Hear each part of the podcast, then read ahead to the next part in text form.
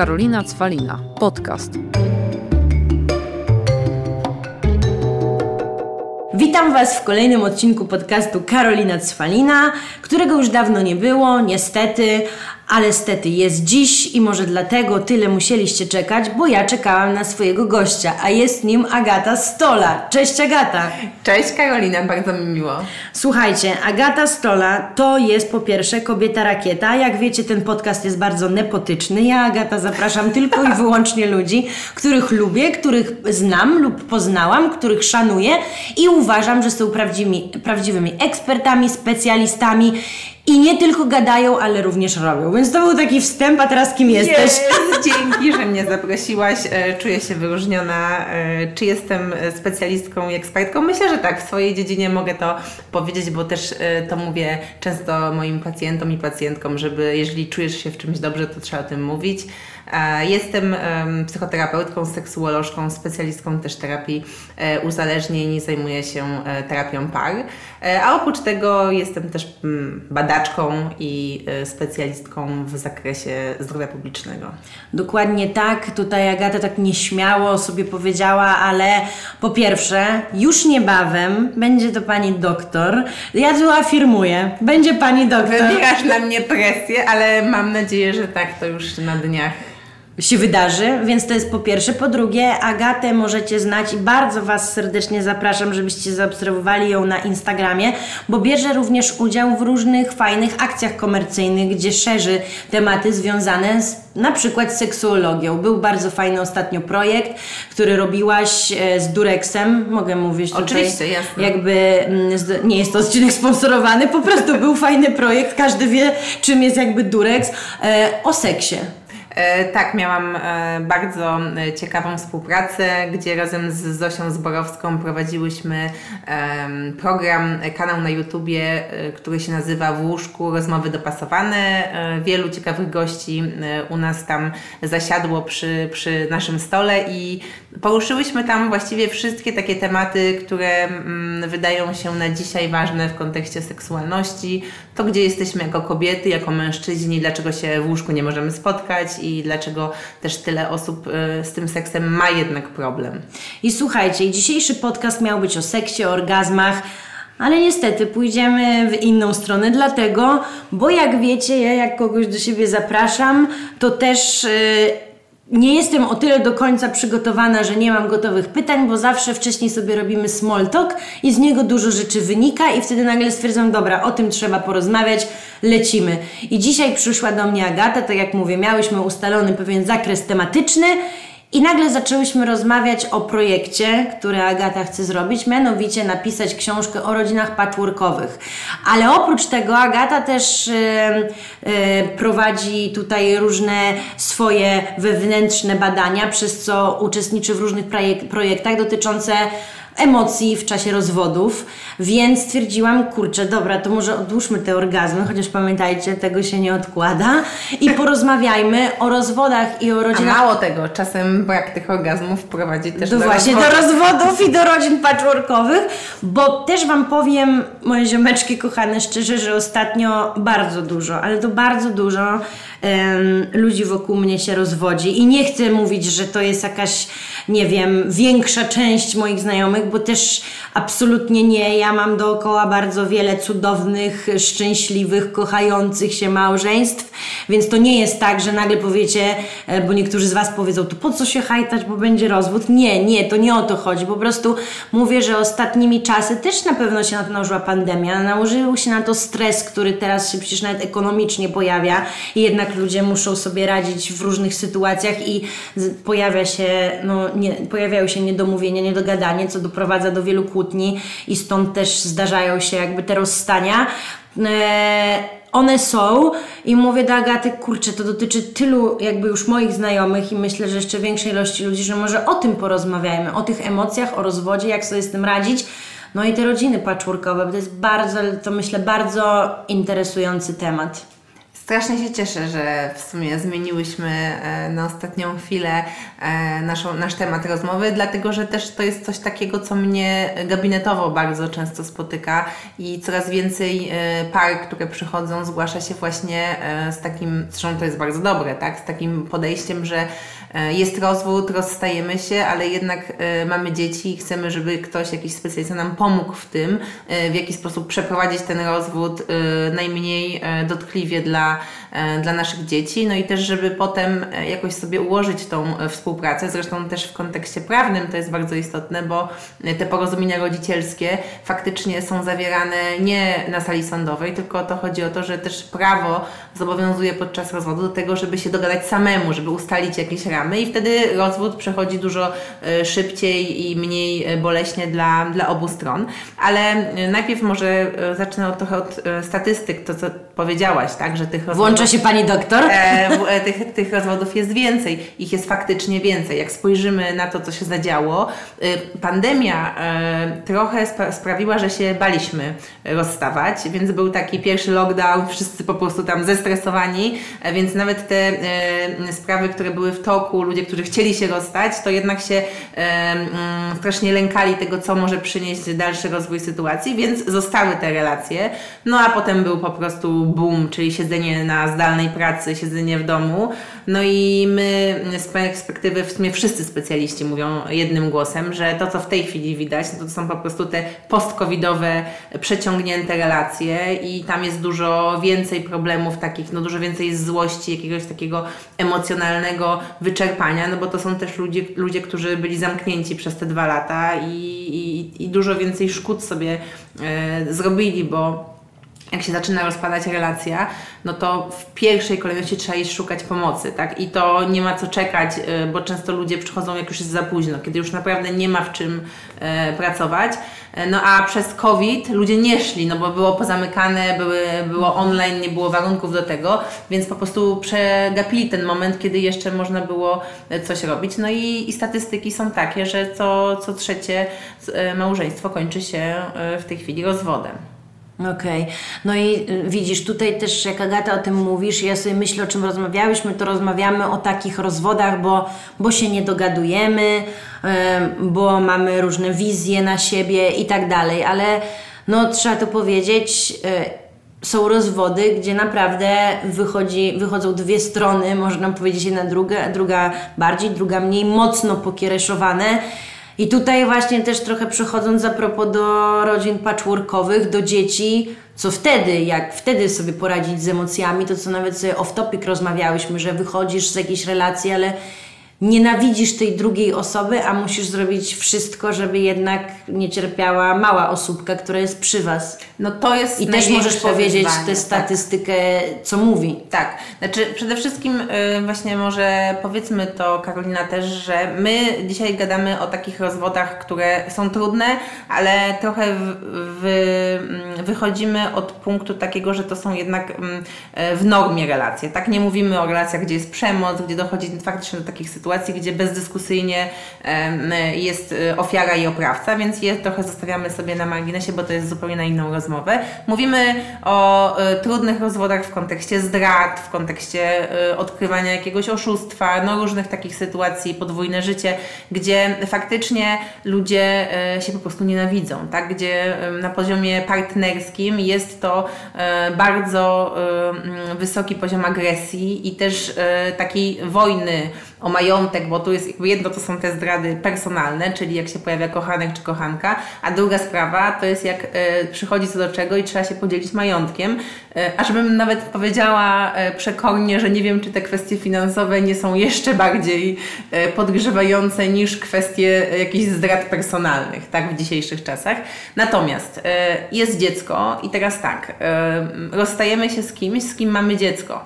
E, nienawidzimy tej osoby z punktu widzenia e, relacyjnego, czyli partnerki e, czy partnera, natomiast to jest nadal matka czy ojciec naszego dziecka. W związku z tym musimy wykonać ogromną pracę i tutaj nie będę ukrywać, że to jest jakiś pikuś, to jest naprawdę bardzo trudna praca, taka treningowa też, nad tym, żeby mm, w tej osobie już nie widzieć naszego byłego czy naszej byłej, tylko ojca czy matkę naszego dziecka. I teraz powiedz, dlaczego te liczby, które mi podałaś właśnie przed naszą rozmową, że co się dzieje z dzieckiem, kiedy rodzice się nienawidzą? No więc y, dziecko, które doświadcza rozwodu rodziców, y, no niestety tutaj nie są optymistyczne statystyki i bardzo bym chciała, żeby było inaczej, ale jednak y, trzeba to jasno powiedzieć, że jest obciążone, tak? Jakby jest narażone dużo bardziej na depresję, na zaburzenia odżywiania, na różnego rodzaju takie autoagresywne zachowania, też na wyższy poziom agresji,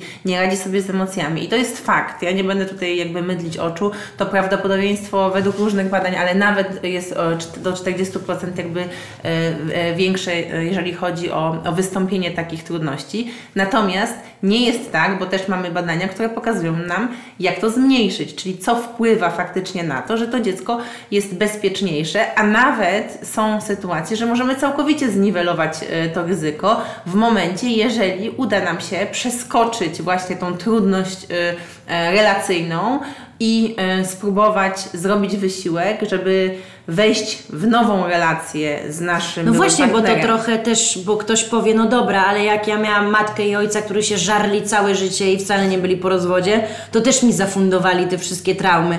I w sumie to się trochę jednak, a nawet bardzo nawiązuje do tego, co zaraz też powiesz, że w takim razie to jest też podcast o tym, jak wyjść z takiej relacji, żeby właśnie nie doprowadzić do takich jakby rzeczy w swoim życiu, takiej nienawiści obopólnej. Dokładnie, no bo jest jedna kwestia jest tego, dlaczego ludzie zostają w relacji bo dla dzieci.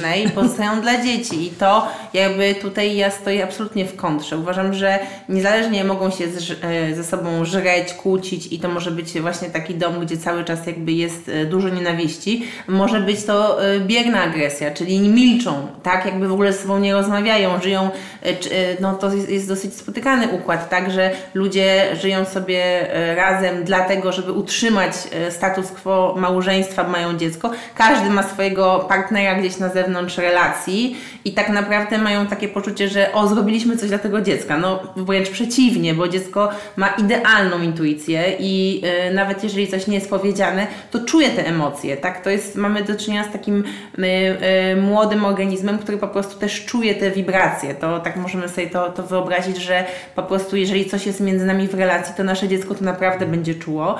I e, w związku z tym, jeżeli e, nie potrafimy pracować nad naszą relacją, będąc w niej, e, podjęliśmy takie próby, to nie wychodzi, no to dla dobra dziecka też czasem jest rozstanie. Mam znajomych, którzy bardzo długo się wstrzymywali, żeby się rozstać, właśnie bo dzieci i w momencie, kiedy powiedzieli, to jedno z ich, e, jedno z ich dzieci, lat 4, powiedzia, lat 4 powiedziało super, w końcu się przestaniecie kłócić. I oni byli w szoku, że tak czterolatka im powiedziała.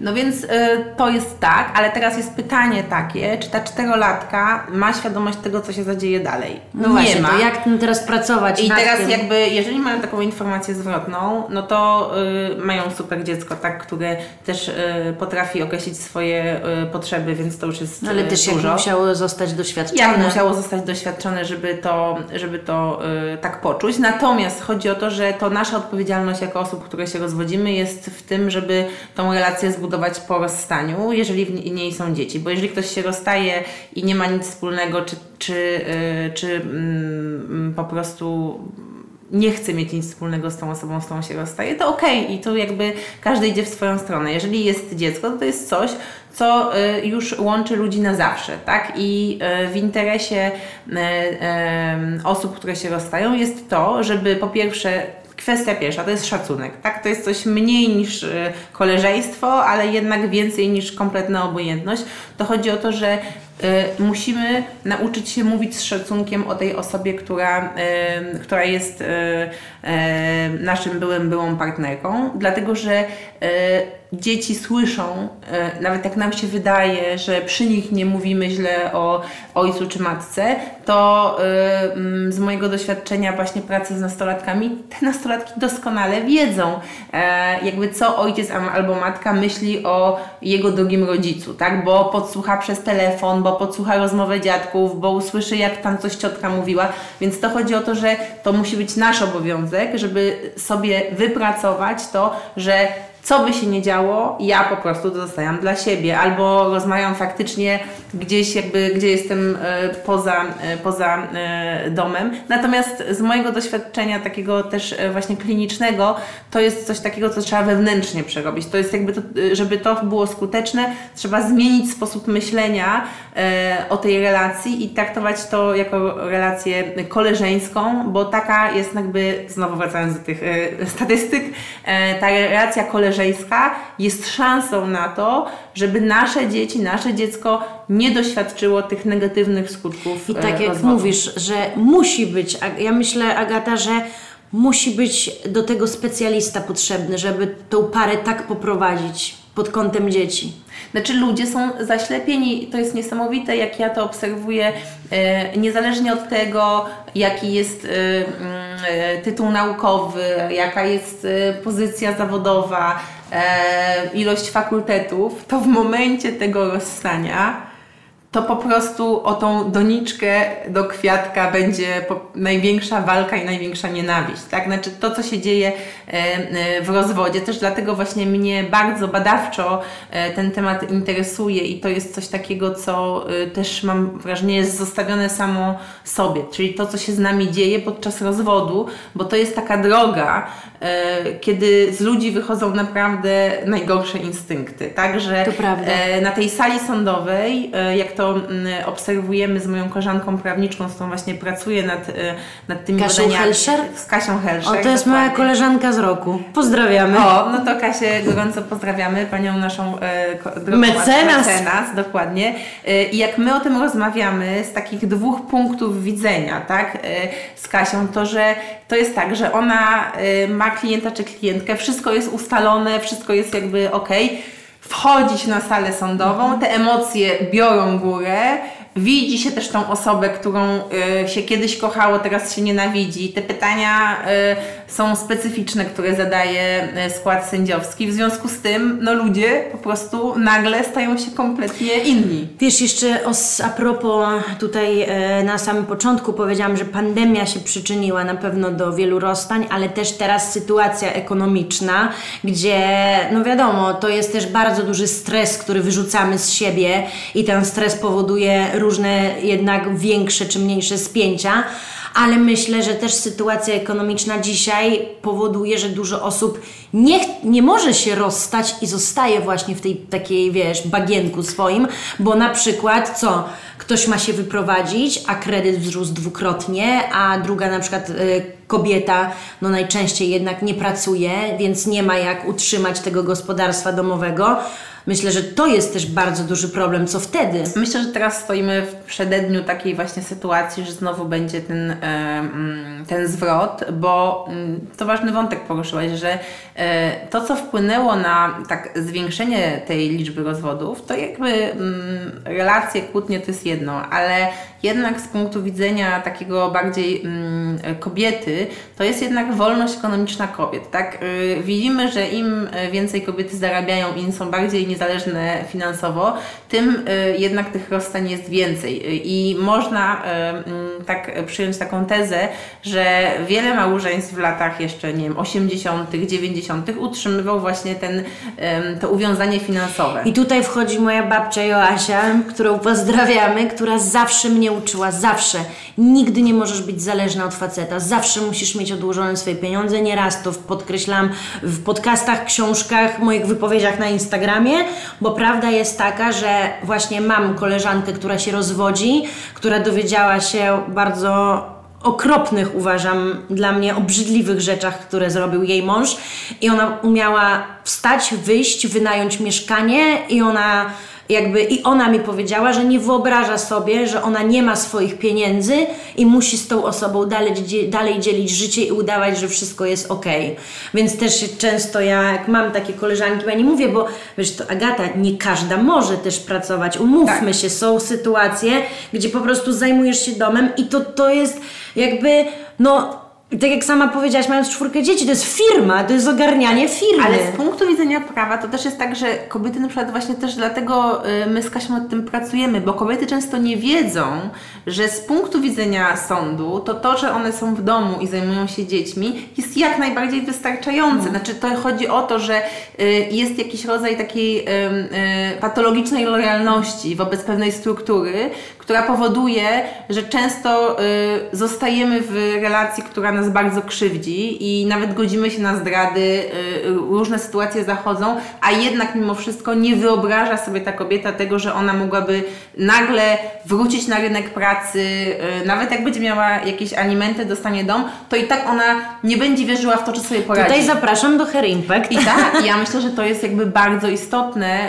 żeby właśnie tym kobietom, bo wydaje żeby je się, że mogą, że, że dawać mogą... też przykłady tak, takie, tak? tak. Że są takie kobiety, które po prostu wracają, dają sobie radę e, i oczywiście byliśmy e, w dobrej sytuacji ekonomicznej jeszcze powiedzmy 5 lat temu i ta tendencja e, do rozmowy, edukacji była. Teraz mamy COVID, wojna i zaczyna się jakby kryzys gospodarczy. W związku z tym, kto, to, kto poniesie tego największy koszt? Kobiety. To będą kobiety, dlatego że też e, szczególnie matki, które mają małe dzieci, bo to one głównie będą. e, Ale znam matki, którym, no, żeby nie było, że my tu dwie kobiety i prokobiety.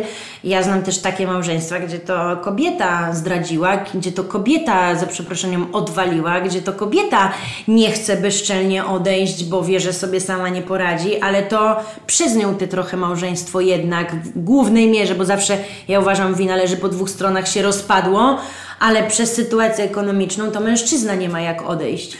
E, Dokładnie tak, a zresztą to też dobry wątek poruszyłaś e, e, i to trochę do tych orgazmów tutaj bym wróciła jednak, że z punktu widzenia takiego seksuologicznego, jak ja w ogóle patrzę, jak się zmieniła w ogóle tendencja w terapii parseksuologicznej, tak, że kiedyś to było tak, że głównie były pary, gdzie nie było seksu w relacji, no i przychodził sfrustrowany partner, który oczekiwał, zresztą, że oczekiwał, że coś jakby jakaś magia się zadzieje i ten seks wróci do relacji. Dzisiaj, jak na to patrzymy, to już jest duże zróżnicowanie. To dużo częściej też mężczyzn boli głowa.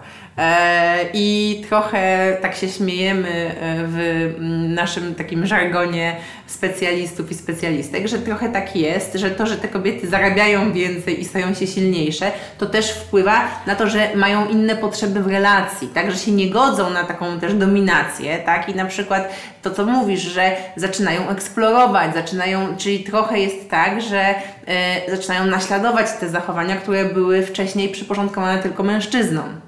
Hmm, to też prawda. I one zaczynają też poszukiwać.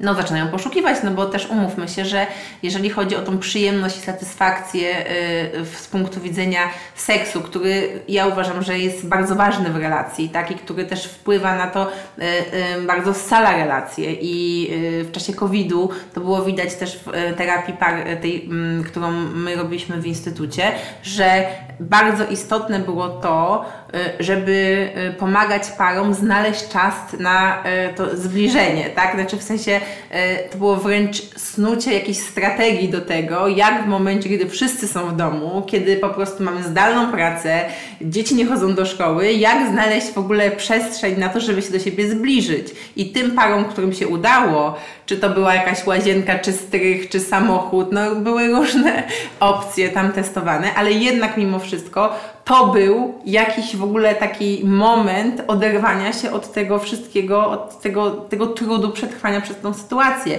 I w momencie, kiedy para to gubi, no to nie ma dla siebie takiej odskoczni, bo możemy mieć y, y, mm, porozumienie takie y, zadaniowo-intelektualne, ale jednak bliskość to jest pewien rodzaj energii, która działa po prostu jak suplement. Dokładnie to. No to dokładnie tak. To dlatego też ja często jak ktoś mówi, że o się świetnie dogaduje ze swoim partnerem i tak dalej. No w łóżku nam tak dobrze nie jest, ale jest moim przyjacielem. To sobie myślę, że no nie, no to muszą te dwie sfery grać. No ja wtedy się zawsze pytam, skoro jest twoim przyjacielem albo jest twoją przyjaciółką. To po co z nim jesteś w małżeństwie? Albo dlaczego, dlaczego, nie, dlaczego nie jesteście w stanie, no bo to seks nie jest czymś, czego nie możesz mieć, dobry seks. Mhm. To jest kwestia tego, że jak tym bardziej jak masz e, partnera czy partnerkę, którego traktujesz e, jako przyjaciela, to przecież możesz z nim o wszystkim porozmawiać, więc nie ma nic prostszego, jak się wziąć za lekturę, e, pójść do specjalistów i po prostu mieć wspaniałego przyjaciela i wspaniały seks. Gdzie, tak jak mówisz, tu za lekturę do specjalisty, a przecież teraz jest tyle też, tak jak nawet Wasz projekt, o którym wspominałam, jest tyle za darmo treści, Ćwiczeń, ćwiczeń treści, które tak. można naprawdę sobie wpisać przysłowiowo w Google, poczytać i się trochę doszkolić i z tego skorzystać, jeżeli chodzi tutaj o tematy seksuologiczne i orgazmy. A wracając tutaj do samych rozwodów, no, nie jest to temat prosty, łatwy, ale z drugiej strony myślę, że to też jest kwestia taka, że o tym się tak często nie. Myślę, że teraz się o tym tak więcej mówi. Wcześniej się tak nie mówiło, bo to był taki temat, że z góry były tylko negatywne emocje, że to jest złe i tyle. No tak, i też jakby trochę tak, że mm, w pewnym momencie te osoby w rozwodzie były zostawione e, same sobie, tak, że już jakby wszyscy tylko są biernymi obserwatorami, znajomi, rodzina i to już jakby się dzieje. E, i ciężko jest e, wtedy mm, też wyjść z inicjatywą jednej stronie, żeby o tą pomoc poprosić, więc jedna rzecz to jest właśnie to, co my dzisiaj trochę robimy, czyli ta edukacja i powiedzenie, że mm, dobrze jakby wziąć się za tą część psychologiczną już na etapie samego rozwodu, bo po, po pierwsze ten rozwód będzie e, przebiegał e, mniej dotkliwie dla obu stron, jeżeli będzie towarzyszył temu e, terapeuta, psycholog, coach, mentor, ktokolwiek, tak, to jakby zna się trochę na komunikacji i na, i na takich emocjach i, bezpie- i zdrowiu psychicznym.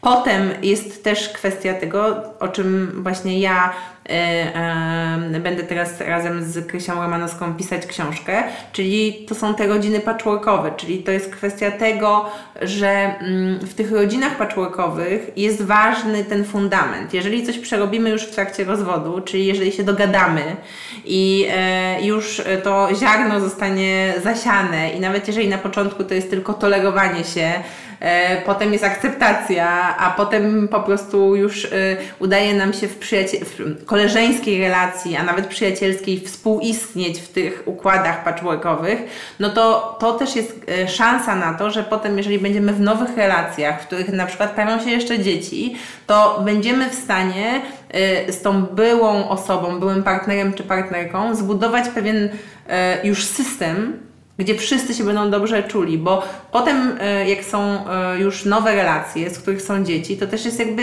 takie sprzężenie zwrotne, czyli jak te dzieci, które się rodzą w tych nowych relacjach, będą e, się mm, rozumiały z tymi dziećmi z tej pierwszej relacji, tak? W jaki sposób będą funkcjonowały ze sobą, czy będą się widywać, czy będą się znać, jak to będzie im wytłumaczone, jeżeli to są dzieci małe, więc tutaj no, potrzebny jest właściwie taki manual, w jaki sposób po prostu, jakie są rozwiązania, które się sprawdzają, są przebadane i które e, warto stosować.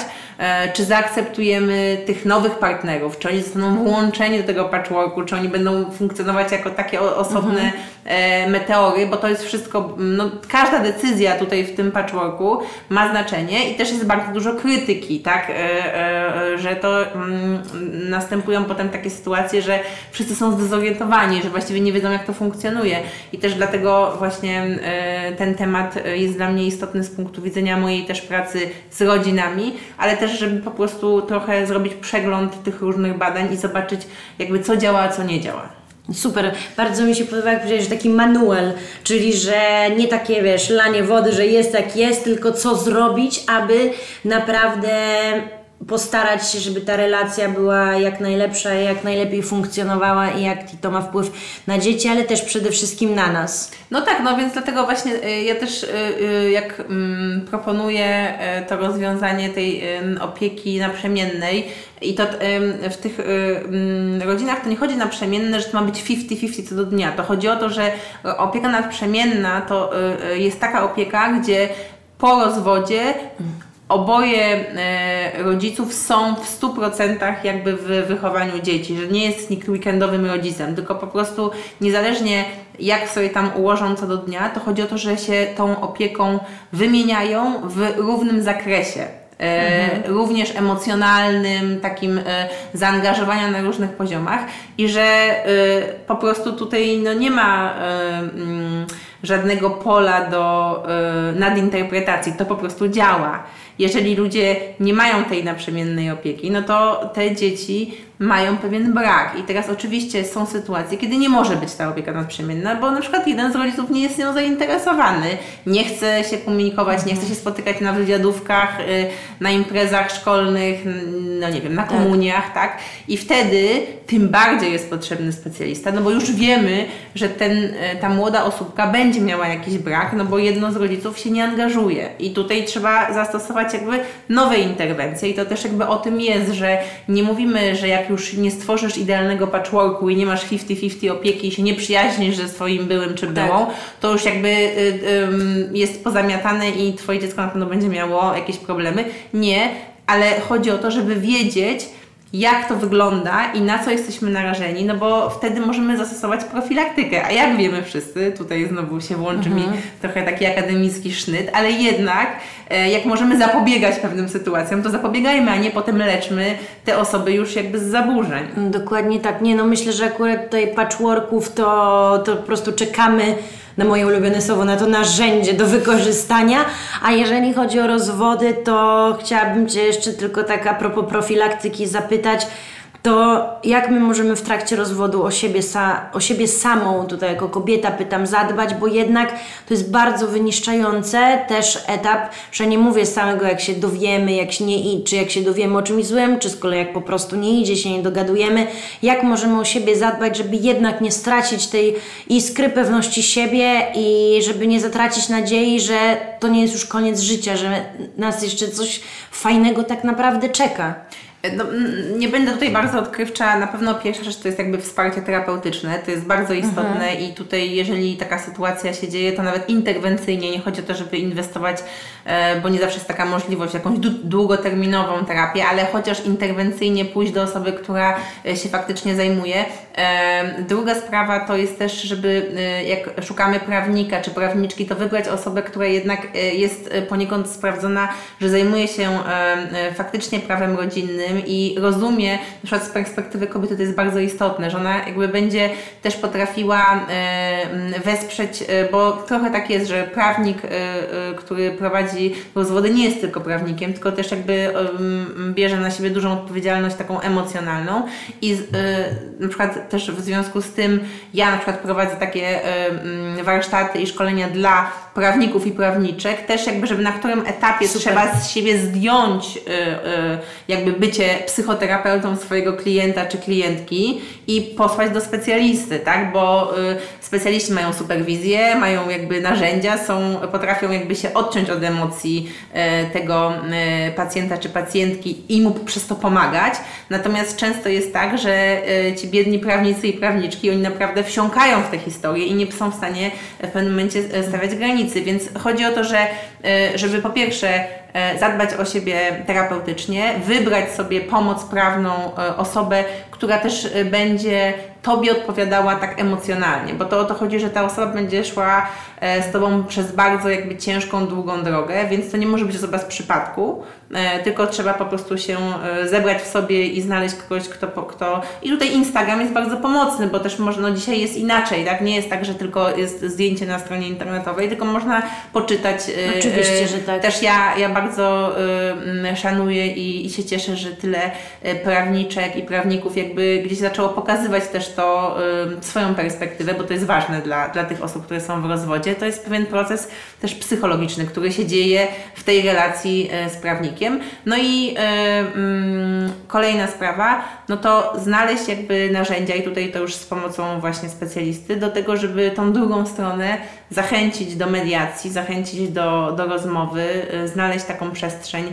E, no my na pewno to, co mogę polecić, może trochę zareklamować, ale myślę, że to będzie, to warto, bo to jest też jakby kwestia tego, że my to z Kasią robimy charytatywnie, bo uważamy, że to jest ważne, no to, że chcemy właśnie w najbliższym czasie opublikować takiego, takiego e-booka, gdzie będzie właśnie krok po kroku opisane to, w jaki sposób radzić sobie z emocjami. To jest jakby moja część, y, a Kasia tam jakby będzie mm, dawała te porady już bardziej od strony prawniczej, czyli w jaki sposób y, mm, zadbać o siebie prawnie. Mogłybyśmy nazwać nasz dzisiejszy odcinek Rozwód to nie koniec. No myślę, że dla wielu ludzi to dopiero początek. Oczywiście, że tak. Dla, mm, słuchaj, możemy też górnolotnie powiedzieć, że zawsze zmiany nie są złe, są na lepsze, e, ale nie, no tak poważnie to widzę, jak już jak tak zaczęłam od tego, że znajomi i czy osoby, które, znaczy znajomi osoby, które znam się mm, rozwodzą, to traktują to jako wielką porażkę, bo tak, nie ma co się oszukiwać, jakkolwiek jest to porażka w naszym życiu prywatnym, ale w końcu mówią wieszczowie, że porażka to schodek do sukcesu, żeby jeżeli ją dobrze przeanalizujemy, to następnym razem podziałamy inaczej, często lepiej i będzie lepiej, więc, y, więc tym to jakby można powiedzieć na koniec y, można spuentować, że jeżeli jest taka porażka, to potraktujmy ją jako właśnie ten schodek, żeby następnym, w następnej relacji, na którą broń Boże, żebyśmy się nie zamykali, po prostu postąpimy z wieloma rzeczami inaczej, z zachowaniami, które, tak jak powiedziałam, są zawsze dwie strony medalu i my też od siebie możemy, jak profilaktycznie zadziałamy, dużo zmienić, żeby było lepiej. E, no myślę, że idealne to jest podsumowanie e, to, co powiedziałaś, tak, że e, rozwód to jest porażka, to jest strata, to jest bardzo trudny moment w życiu, nie można się od tego odciąć, to jest trochę jak z żałobą. Z żałobą, Trzeba... jak nie przeżyjesz, to Cię dopadnie, nie wiem, Dokładnie zdechłym tak. kotku na ulicy, Dokładnie tak. rozwali do końca. ale mm, mm, o tyle jest różnica, że ta analiza może Ci przynieść bardzo pozytywne zmiany w życiu i do tego zachęcamy. Dokładnie tak. Dzięki Agata. Mało Ci dziś przerywałam, a zawsze o to się mnie czepiają. Może widzicie, muszę zapraszać takie mądre osoby. Nie, bo wyjdzie, że poprzednie nie były mądre. Też były mądre, ale było bardziej lifestyle'owo, a tutaj, e, a tutaj zaprosiłam Panią doktor, więc... E, Jeszcze nie, ale okej, okay, rozumiem. Ale nie, naprawdę. Myślę, że wiesz, bo wiesz jak jest. Na pewno ten podcast niektórzy przewiną, ale myślę, że jak ktoś jest w temacie, albo ma kogoś, kto jest w temacie, albo się, można powiedzieć, zaczyna interesować tym tematem, to pochłonie go 10 razy i jak to mówią, pomożesz nie jednej osobie, a nawet jak pomożesz jednej, to już zrobiłeś coś dobrego dla tego świata. Dzięki wielkie, to była ogromna przyjemność i Mam nadzieję, że nie ostatni raz. Dokładnie tak. Dziękuję i słuchajcie, zapraszam Was do kolejnych podcastów. Będę się starała zapraszać również takich mądrych ludzi jak Agata. Także do usłyszenia. Sexy zaczyna się w głowie.